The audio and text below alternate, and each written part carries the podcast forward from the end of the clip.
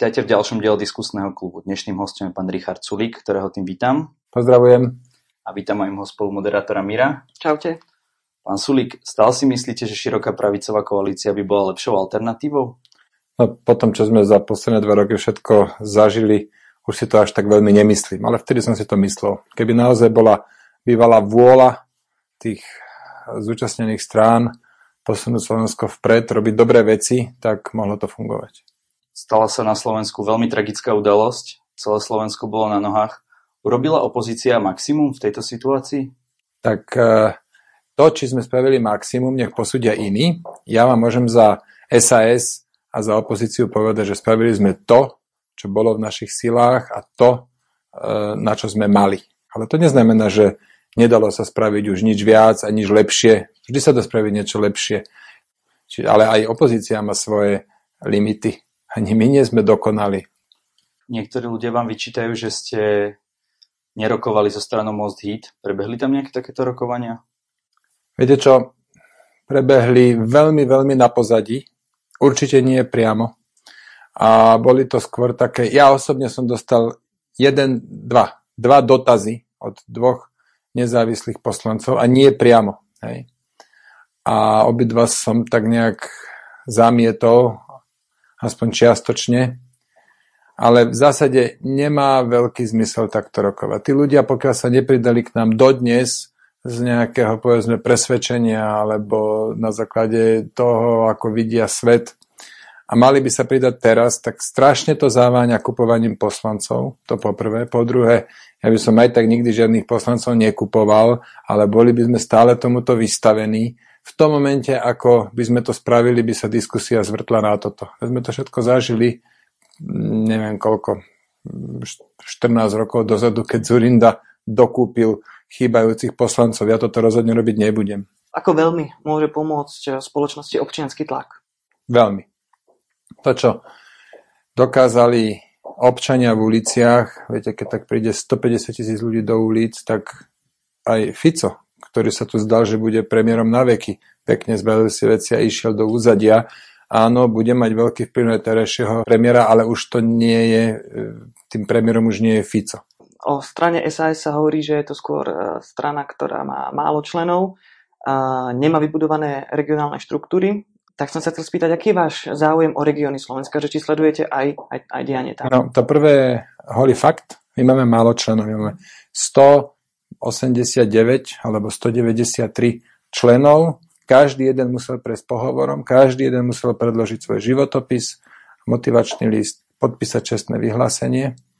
Ale to, že máme tak málo členov, je len výsledok týchto pravidel. Nie je to preto, že by sme si povedali, že koniec a nechceme nikoho ďalšieho brať. Takže to prvé, je to tak, ale nesnažíme sa umelo držať počet členov nízko, len toto je výsledok. Politika má na Slovensku takú povesť, akú má, aj preto, že čo tu všetko napáchali tí, ktorí pri moci boli, tak ľudia sa nehrnú do politiky. No a, ale to druhé nie je pravda, čo ste povedali, že nemáme vybudované regióny, to nie je pravda. My máme v každom regióne okresného zástupcu, v každom kraji máme krajskú, teda v každom krajskom meste máme krajskú kanceláriu, máme krajských predsedov, máme tie svoje tykadla v regiónoch. A nie sme ale veľká strana ako KDH alebo Smer ale máme 6 tisíc priateľov slobody a máme v regiónoch naše zastúpenie. Andrej Bán píše v súvislosti s vraždou novinára Kuciaka, napísal reportáž, ktorá sa volá Smer rozobraný na súčiastky, nie Taliani, ale naši ľudia ovládli východ. Nemáte problém rozdelenia Slovenska a regiónov ako nejaký jeden z pálčivých problémov našej krajiny? Ja si myslím, toto by, do tohto by sa štát nemal príliš montovať, aj keď je to nepopulárne. Populárne je tvrdiť, my budeme bojovať proti regionálnym, my budeme znižovať regionálne rozdiely. A, ale ja si myslím, štát sa do toho nemontuje ani pozitívne, ani negatívne. To, čo robí Smer, oni rozprávajú, ako bojujú proti regionálnym rozdielom, v skutočnosti ich zvyšujú. A konkrétne tak, že fabrika ako Jaguar, ktorá aj so subdodavateľmi zamestná odhadom 10 tisíc ľudí a ktorá stala stovky miliónov, na investičných stimuloch, tá mala byť na východe. To mohol smer spraviť pre východ.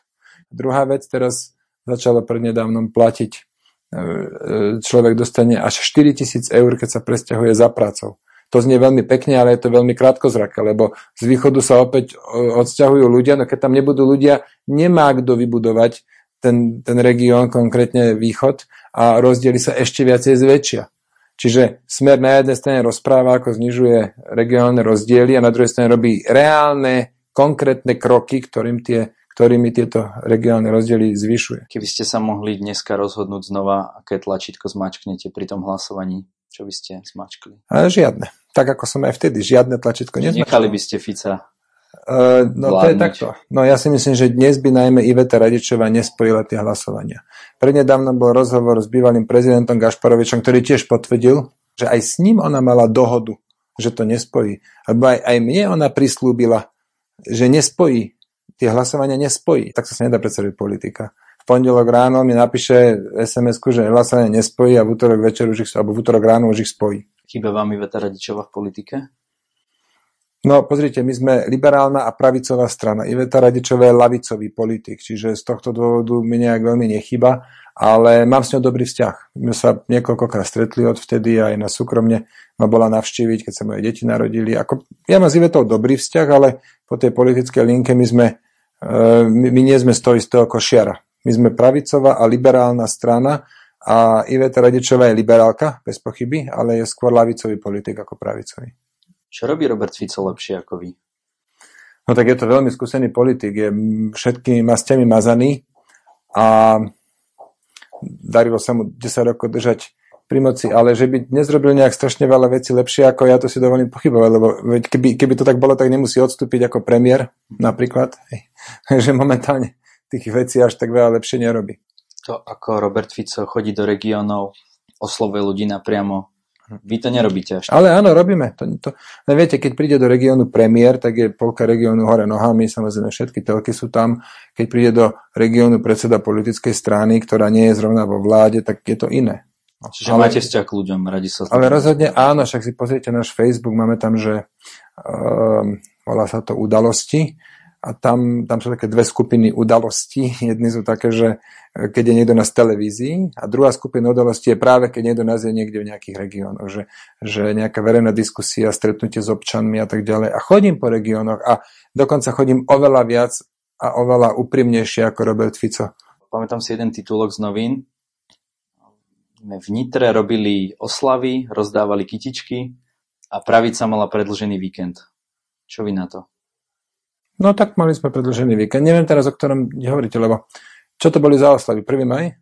Uh, asi, hej. A tak viete, no 1. maj je taký sviatok socialistov a, a inak ja osobne chápem Roberta Fica, že on, on ten 1. maj úplne najviac prežíva, bo nikdy v živote poriadne nerobil, tak ten 1. maj sa nepracuje. To, inak to, je, to je krásne, že sviatok práce a nepracuje sa a to sa mu tomu Ficovi strašne páči. On tiež väčšinu, väčšinou, väčšinu svojho života prácu imitoval. Je pravda, aby som úplne nekrivdil, že byť premiérom to je non-stop 24 hodín denne makačka. Áno, nemáte súkromie vôbec žiadne a, a je, to, je to strašne stresové, to áno. Ale dovtedy, čo on sa stal premiérom v 2006 roku, on dovtedy nikdy nič nerobil. Nič.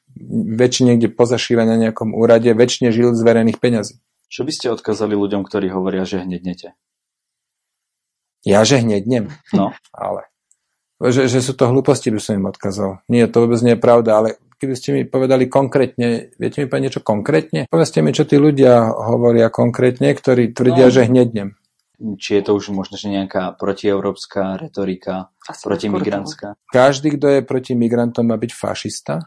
To myslíte vážne? To ja nie, ja nie. Aha. Ja len uh, sa vás, na to sa vás Aha. pýtam, pretože sú ľudia, ktorí... No, ja si myslím, toto je... My žijeme v pomílenej dobe. Každý, kto je proti migrantom, hnedne. Bum, dovidenia. Je tu, keď sa niekto ozve a povie dbajme na záujmy Slovakov, to je fašista. Aha. Takto som mal s jedným takýmto e, človekom jeden spor s Havranom, kde teda sme, e, on o mne napísal, že som fašista, tak ja som ho zažaloval a potom denní zorganizoval diskusiu, kde som s ním teda o tomto, keď som zistil tie jeho úbohé, chabé argumenty, kde sa nezmohol na dve súvislé vety a keď, sa, keď som sa ho asi na desiatý krát, keď som sa ho pýtal, že nech mi povie jeden môj výrok, ktorý on pokladá za fašistický, tak, tak som sa dozvedel, že preto, lebo e, nechcem, aby sa na Slovensku rodilo viacej e, moslimských detí ako nemoslimských. Tak za toto má byť fašista, A Havran bol s tým celým nasmiech, čo tam rozprával. Ja som preto aj to žalobu stiahol, lebo nakoniec som si povedal, že nestojí mi za to. Takáto zúfalá argumentačná úroveň. Čiže toto odkazujem tým ľuďom, ktorí o mne tvrdia, že hnednú. Ja by som sa ešte... Teda, že hneď nem, tak som to zle skloňoval. Vláda eh, Petra Pellegriniho tu asi bude ešte nejakú dobu z hľadiska eh, politickej taktiky opozície. Eh, čo máte v pláne, ako by ste chceli tráviť aspoň Žete, naša taktika je strašne prefikaná. Budeme sa poctivo pripravovať na najbližšie voľby, aby sme v nich získali čím viac hlasov. Vlastne nikomu nevyzrate. Ja by som sa ešte spýtal možno poslednú otázku za mňa, že či vnímate pomerne početnú slovenskú komunitu, teda komunitu Slovákov žijúcich v zahraničí a či si myslíte, že nejakým spôsobom by mohla byť prínosná pre, pre našu krajinu? No, e, vnímam. Aj som, aj som s nimi v kontakte. Bol som teraz pár týždňov dozadu na plese v, v Manchestri a to, to, to by bolo komplet plne vypredané sami Slováci. A takisto v Bruseli som sa už niekoľkokrát stretol, že, že so Slovákmi. V Mnichove som sa stretol so Slovákmi. Takže áno, tuto teraz ma čaká najbližšie taká diskusia v Luxembursku. No, čo ma mrzí, je, že Mňa nemezí, že títo ľudia odišli preto, lebo každý nech si žije tam, kde chce. Kde, kde bude šťastnejší, tam nech je. Ale mňa mrzí to, že odišli tí najschopnejší. Alebo, alebo tí veľmi schopní, tak aby som sa znekrytil tým, čo tu ostali, ale odišli tí veľmi schopní a to naša krajina pociťuje. A keď sme sa predtým bavili, že východ sa vyľudňuje a ešte náš štát a táto vláda je natoľko doslova hlúpa a krátkozraka, že platí 4000 eur prémiu za to, že niekto odíde z východu na západ, lebo presťahovanie sa za prácou neznamená ísť zo západu na východ, ale naopak, takmer vždy. A ešte za to im platíme a východ sa vyľudňuje a tie rozdiely sa zväčšujú. A to isté platia aj vo väčšom meritku Slovensko versus zvyšok Európy. A tí ľudia síce nedostávajú prémiu, ale dostávajú ďaleko vyššie platy, alebo majú lepšie podmienky, alebo len sú v krajine, kde, vlá, kde, kde, kde nemajú takúto e, vládu, čo je, ktorá im spôsobuje, alebo ktorá vytvára jednu korupčnú kauzu za druhou, No a celej krajine to potom veľmi ako škodí. Ich, ako ich dostanete naspäť? No je na to viacero, viacero metód, ale taká tá najúčinnejšia bude keď, e, bude, keď začne u nás výrazne rásť životná úroveň. A to by, to by mohlo už dnes, už teraz, keby sa zmenili pravidlá, ktoré dnes bránia tvorivosti ľudí a mm, keby sa napríklad nekradlo, alebo výrazne menej kradlo, ja si tiež nerobím ilúzie, že ak my by sme mali byť vo vláde, že sa e, zo dňa na deň prestalo kradnúť ale keby sa to dôsledne e, sledovalo, to kradnutie a naozaj vyšetrovalo a nie, že NAKA tu zametá jednu vec za druhou, alebo špeciálny prokurátor zo 64 dozorovaných prípadov nebol, nevznesol ani jedenkrát e, obvinenie, že to je nasmiech. No tak už keby toto bolo, tak e, by sa ľudia začali... Čiže vracať. žiadne externé stimuly. Nie, nie, nepovažujem to za správne. Neviem si predstaviť, že ak, ak sa tam už e, niektorí napríklad narodili deti, tak zaplaťme im intenzívny kurz slovenčiny. Viem si ešte predstaviť napríklad, že zaplaťme im náklady na sťahovanie, ale tam by to už malo končiť. Aha, ešte, si, ešte s tým druhým, však my ich aj vyháňame do určitej miery. Keď, sa, keď, sa, keď príjmu občianstvo tej krajiny, kde žijú, my im automaticky zoberieme naše už 2000 ľudí takto. Prišlo slovenské občianstvo. To, to sa tiež dá okamžite zmeniť. Takéto veci. Pán Sulík, čo je podľa vás najväčší problém Slovenska? Poviem tri najväčšie nie, 4 najväčšie. Takto 5. 5. 5 najväčších problémov, 5 najväčších problémov vnímam. Ale bez poradia v rámci tých 5, hej, len nejak ich musím, neviem ich naraz všetky vypluť. Čiže školstvo, zdravotníctvo, Rómovia, e, potom e, justícia, a derá tam aj vyšetrovateľov, prokurátorov, respektíve spravodlivosť, tak? A e, tá, čo to bolo? Ešte niečo som školstvo, zdravotníctvo, Romovia, Justícia. spravodlivosť, teda... Možná ekonomika? A, nie, e, odvodový systém. Odvodovo-sociálny systém, tak. Tam máte 5. Ale veľmi blízko k tomu je aj podnikateľské prostredie a ešte, že ten štát by mal byť efektívnejší. A potom vlastne prísť, to je 7 a keď tam ešte pridáme, že veľmi dôležitý, nehovorím, že najväčší problém, ale veľmi dôležitý bod je náš vzťah a naše členstvo v Európskej únii, tak to sme pri 8 a to je našich 8 priorit. Keď sa teda dostanete do vlády, uh, rozumiete tomu, že na tie najnižšie úrovne všetkých tých úradníkov trvá zhruba tá výmena asi 9 rokov podľa sociológov. Viete si predstaviť bojovať s tým systémom, ktorý s tými pyramidami, ktoré sú pod vami? No ale my nebudeme meniť všetkých úradníkov. Kde ste na to došli? Vôbec nie. My sme už raz vo vláde boli a už mám tak celkom dobrú predstavu, koľko pozícií sa rozdeľuje, koľko pozícií má koľko ľudí uh, zmysel.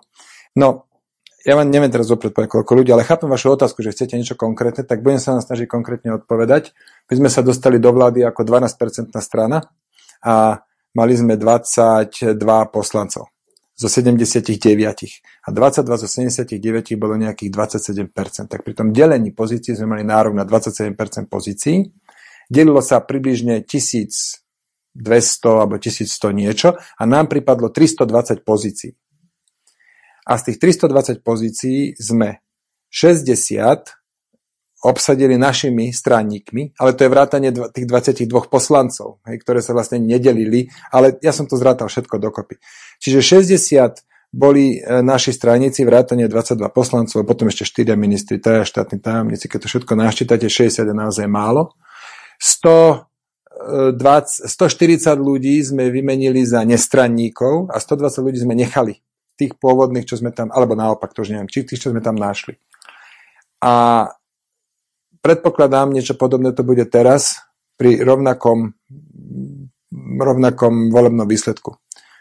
No ale ak teraz dosiahneme náš cieľ, náš cieľ je byť niekde okolo tých 20%, odhadujem, že by sme mali takých už nie 22, ale 35, povedzme. 35, e, možno, že 37 do 40 poslancov. Ak by sa takéto niečo podarilo, tak odhadujem, že bavíme sa o niekoľko stovkách pozícií. Ešte treba ale povedať, že tých, vtedy tých 1200 pozícií, čo bolo, tak tam bolo napríklad aj také, že vedúci všetkých pobočiek. Daňový úrad mal 100 pobočiek, tak 100, ten riaditeľ pobočky daňového úradu to bolo hneď 100. Sociálna poisťovňa 46, úrad práce 42 a tak ďalej. A toto považujem za veľkú chybu, to robiť vôbec predmetom toho koaličného delenia. A doplatili sme na to trochu, lebo potom, čo sa Luboš Lopatka, náš nominant, stal šéfom sociálnej poisťovne, tak vlastne mal koaličnou zmluvou viazané ruky nemohol on vymeniť tých. A ja som aj Lopatkovi povedal, že bude mať absolútne voľné ruky a nech nepozerá na to, že kto je smerák a kto je nesmerák a, a, a kto je KDH, ale nech mení, nech tých schopných si nechá a neschopných vyhodí. A on toto začal robiť a narazili sme na stranu Most, kde mi pri spoločnom obede poslanec Elemer Jakab spolu s poslancom e, Gálom, teraz nový minister spravodlivosti, mi oznámili, že buď, neviem, to bol asi Trebišov, hej, buď tam bude tento pán, nejaký bývalý policajt, ako šéf e, pobočky sociálnej poisťovne, alebo už vám nikdy viac neschválim žiaden zákon. On skoro padal zo stoličky. A najvyššie, ak by boli takéto takéto koaličné rokovania, kde by SAS mala byť súčasťou, tak by som povedal, že báme sa o tých od tých uh, generálnych riaditeľov tých úradov, ale už koho si oni dajú, to treba im dať voľné ruky. Na čo ste v politike najviac hrdí? Ste dosiahli? No, že som vybudoval liberálnu stranu. Dnes po 9 rokoch si trúfam povedať, že vybudoval. My sme etablovaná strana, máme 9-ročnú históriu a mm, by som to tak zhrnul, že OOO. To je osoby, obsah a organizácia a organizácia teda neviem, zázemie, financie, e, regionálne štruktúry a tak ďalej. A na toto som tak celkom hrdý. Ja by som na to nadviazal, čo vás naopak najviac mrzí za tie roky v politike?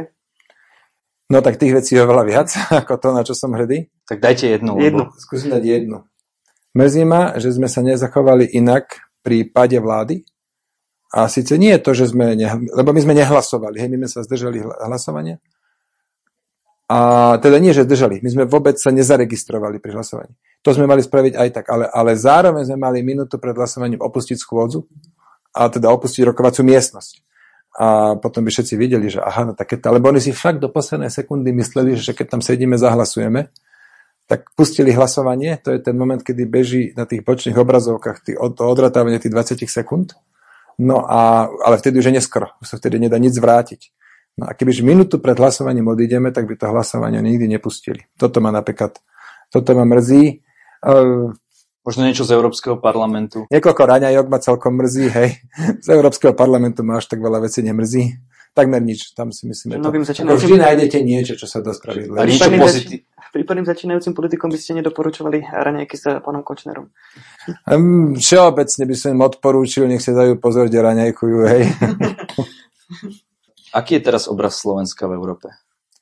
tak horší, ako, ako bol pred mesiacom, ale nie, nie je to, že úplná katastrofa. On sa len výrazne zhoršoval a tak aj v mojom záujme, aby sa už zhoršovať prestal.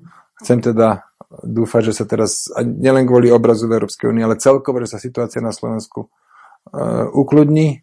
Myslím si, že nový premiér môže mať akékoľvek výhrady k spôsobu, akým, akým sa to celé udialo, ale teraz nech dostane príležitosť ukázať, ako vážne myslí to svoje padni komu padni, čo povedal hneď po tom, ako bol zvolený. Tak ja, ja teda sa veľmi na to teším a nechám sa prekvapiť. Ako by mohli mladí ľudia pomôcť Slovensku? Aha. No, to je takto. Mladí ľudia najlepšie pomôžu krajine, v ktorej žijú, keď sa postarajú o seba. Ja, ja niekedy si nemyslím, že je správne, viem, že to je nepopulárne, ale človek, ktorý ledva vyliezol zo školy a ešte nemá za sebou žiadne reálne výsledky, keď teraz, že ja idem do politiky. Takého sme mali tam, Robert Fico a, aj, aj ďalší. Celý život je v politike. Robert Madej napríklad, veď on je, on je celý svoj život poslancom. A nie, on napríklad v tom ústavnom právnom výbore, on robí si svoju robotu a aj do toho práva celkom vidí, ale ja si myslím, takýto, tak človek, ktorý nikdy nezažil ten reálny život, ktorý vždy presne vedel, že však deň výplaty mne príde poslanecký plat, ja sa nemusím o nič starať, takí ľudia by nemali správať krajinu. Čiže mladí ľudia vedia najviac pomôcť krajine tým, že pomôžu sebe. Samozrejme v rámci zákonov, nie, že pomôžem sebe tak, že ukradnem niečo. Hej. Pán Sulík, pýtali sme sa vás na veľa otázok, ale možno, že ešte niečo, čo v tomto rozhovore nezaznelo. Takže nech sa páči, dáme vám priestor Aha. odkázať našim divákom, čo chcete na túto kameru. Ja pozdravujem tetu Betku, sesternicu Magdu, hej, tak si mysleli? Veľmi pekne ďakujem za tento rozhovor a rád aj na budúce. Ďakujeme. My ďakujeme vám.